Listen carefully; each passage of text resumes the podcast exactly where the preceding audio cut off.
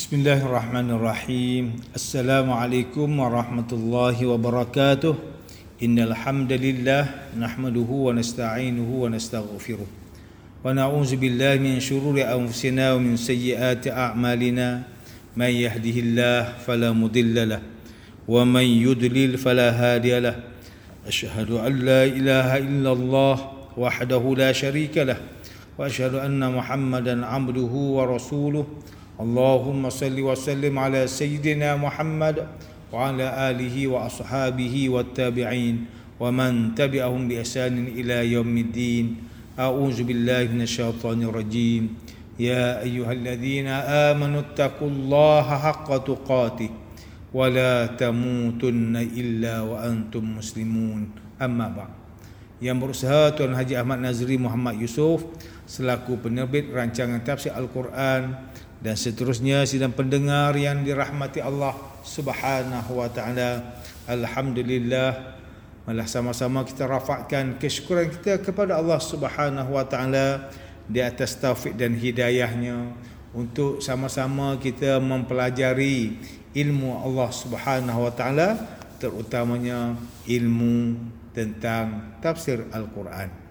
Tuan-tuan, puan-puan, para pendengar yang dirahmati Allah, pada hari ini kita akan menyambung kembali rancangan tafsir Al-Quran bagi siri ke-33. Insya-Allah pada kali ini kita akan membincangkan mengenai pentafsiran ayat ke-34 surah Al-Anfal. A'udzu billahi minasyaitonir rajim. Bismillahirrahmanirrahim. Wa ma lahum alla yu'azzibahumullahu wa hum yasudduna 'anil masjidil haram. وما كانوا أولياءه إن أولياؤه إلا المتقون ولكن أكثرهم لا يعلمون dan mengapakah mereka tidak diazab oleh Allah sedangkan mereka menghalang orang Islam daripada beribadah di Masjidil Haram dan mereka juga bukanlah orang yang berhak menguasainya kerana mereka kafir musyrikin sebenarnya orang yang berhak menguasainya hanyalah orang yang bertakwa tetapi kebanyakan mereka tidak mengetahui.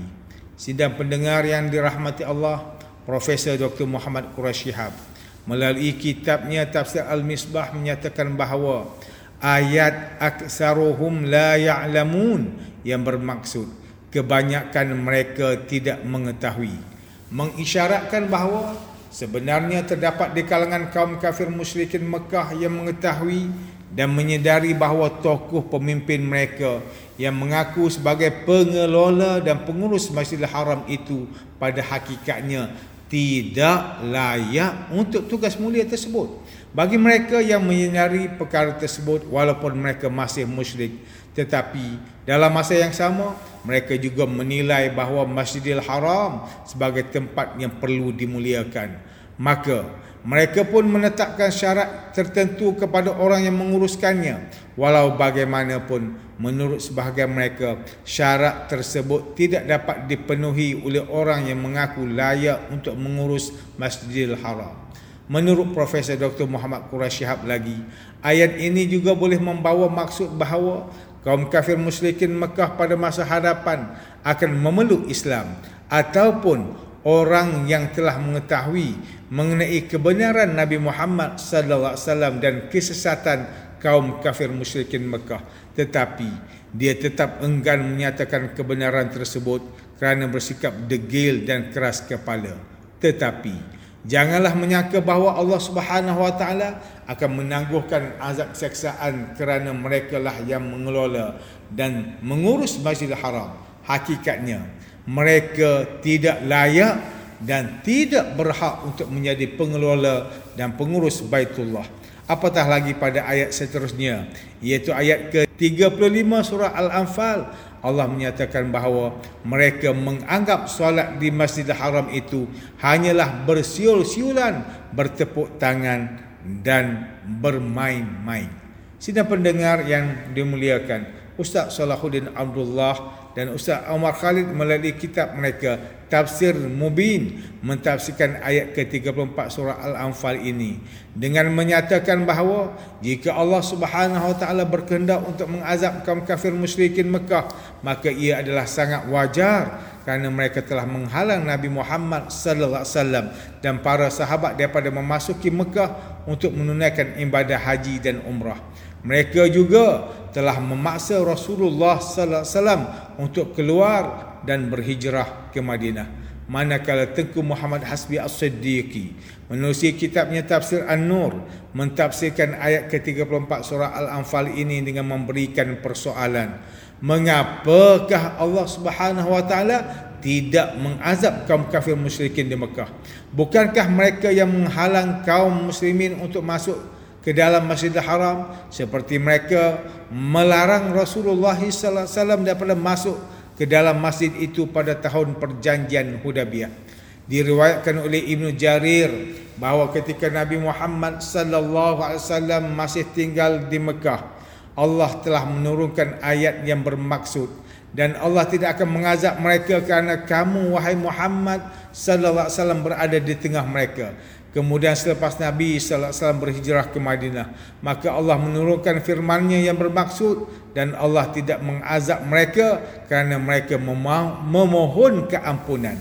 Pada ketika itu di Mekah masih terdapat orang beriman yang sentiasa memohon ampun kepada Allah. Selepas orang beriman keluar dari Mekah, maka barulah diturunkan ayat yang bermaksud mengapa Allah tidak mengazab mereka sedangkan mereka menghalang umat Islam untuk masuk ke dalam Masjidil Haram. Menurut Tengku Muhammad Hasbi As-Siddiqi, kaum kafir musyrikin Mekah itu bukanlah orang yang berhak mengurus dan menguasai Masjidil Haram. Bahkan mereka pernah berkata, sebelum ayat ini diturunkan, kamilah penguasa Baitullah dan Masjidil Haram. Kami akan menghalang sesiapa sahaja yang kami kendaki. Tetapi ayat ke-34 surah Al-Anfal ini telah menafikan kata-kata mereka. Sesungguhnya hanya orang beriman dan bertakwa sahaja yang berhak menjadi pengendali atau penguasa Masjidil Haram. Ayat ke-34 surah Al-Anfal ini dapat memberikan maksud bahawa wali dan kekasih Allah hanyalah orang muslim yang beriman dan bertakwa kepada Allah tetapi bukan semua muslim dikatakan sebagai wali Allah. Manakala Hamka melalui kitabnya Tafsir Al-Azhar.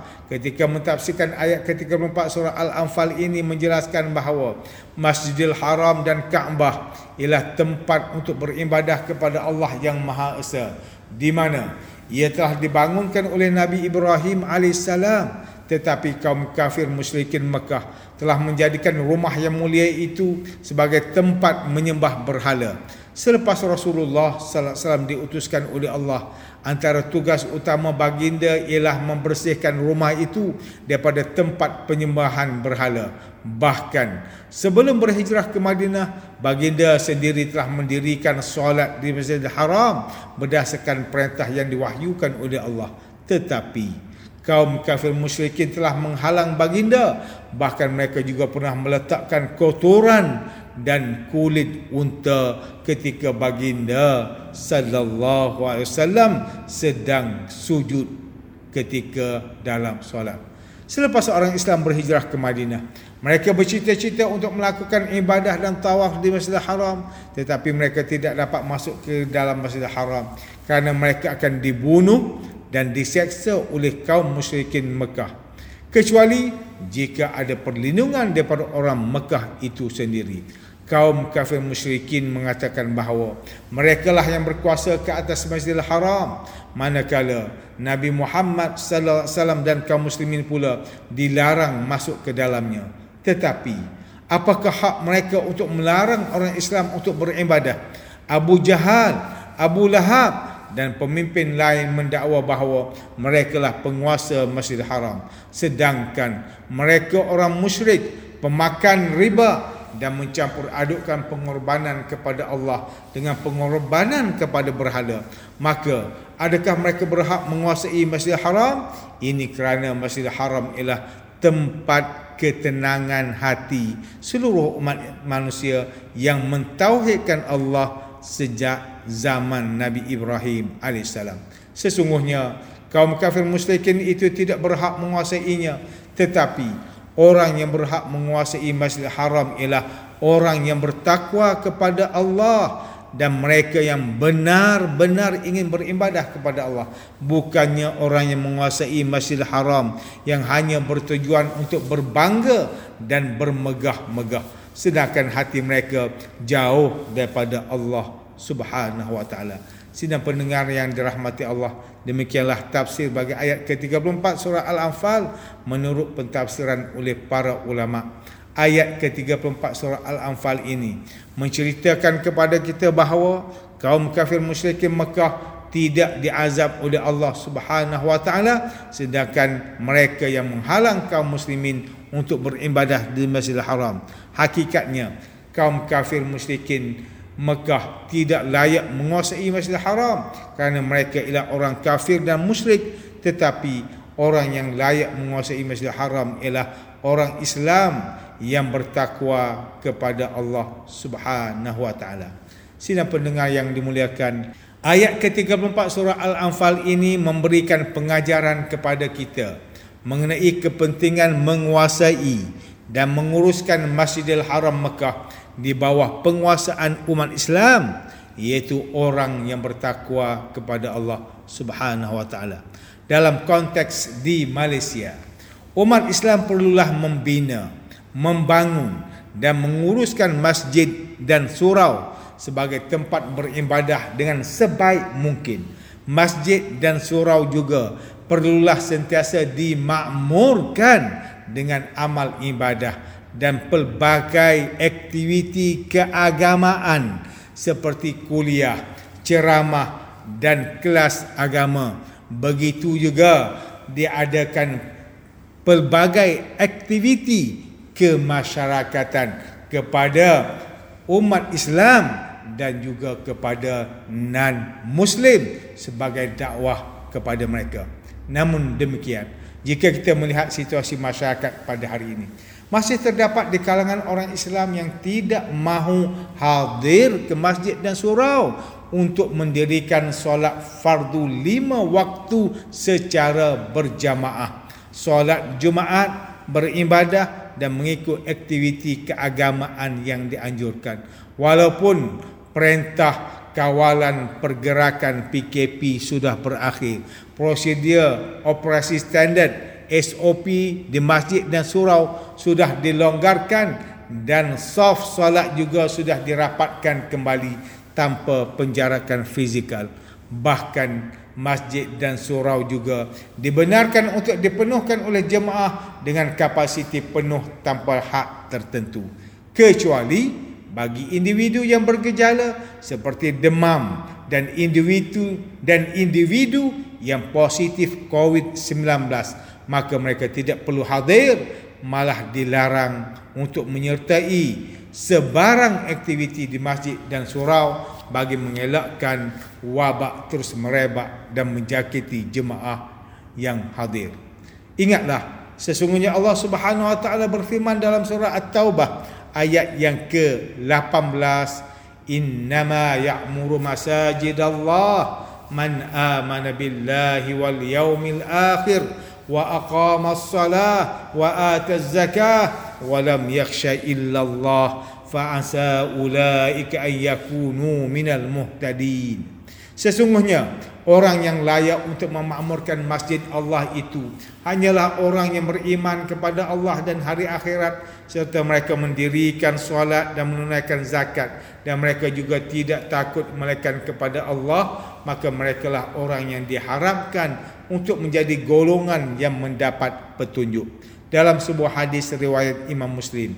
Rasulullah sallallahu alaihi wasallam bersabda man ghada ilal masjidi aw raha a'adallahu lahu fil jannati nuzula kullama ghada aw raha.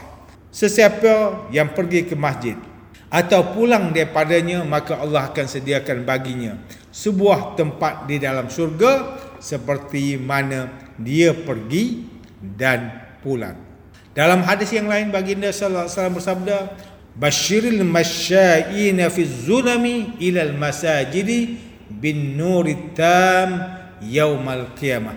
Berikanlah berita gembira kepada orang yang berjalan kaki dalam kegelapan malam menuju ke masjid dengan cahaya yang sempurna pada hari kiamat. Sidang pendengar yang dirahmati Allah, antara pengajaran yang boleh kita ambil daripada tafsir ayat ke-34 surah Al-Anfal ini ialah pertama, umat Islam perlulah membina, membangun dan menguruskan masjid dan surau sebagai tempat beribadah dengan sebaik mungkin. Masjid dan surau juga perlulah sentiasa dimakmurkan dengan amal ibadah dan pelbagai aktiviti keagamaan dan kemasyarakatan. Mudah-mudahan umat Islam mendapat petunjuk dan rahmat daripada Allah Subhanahu Wa Taala. Kedua, setiap orang Islam yang beriman kepada Allah dan Rasulnya hendaklah sentiasa memakmurkan masjid dan surau dengan melakukan amal ibadah seperti mendirikan solat fardu lima waktu. Solat Jumaat, solat sunat, berzikir, membaca Al-Quran, beriktikaf dan mengikuti majlis ilmu yang dianjurkan supaya mendapat kejayaan di dunia dan akhirat.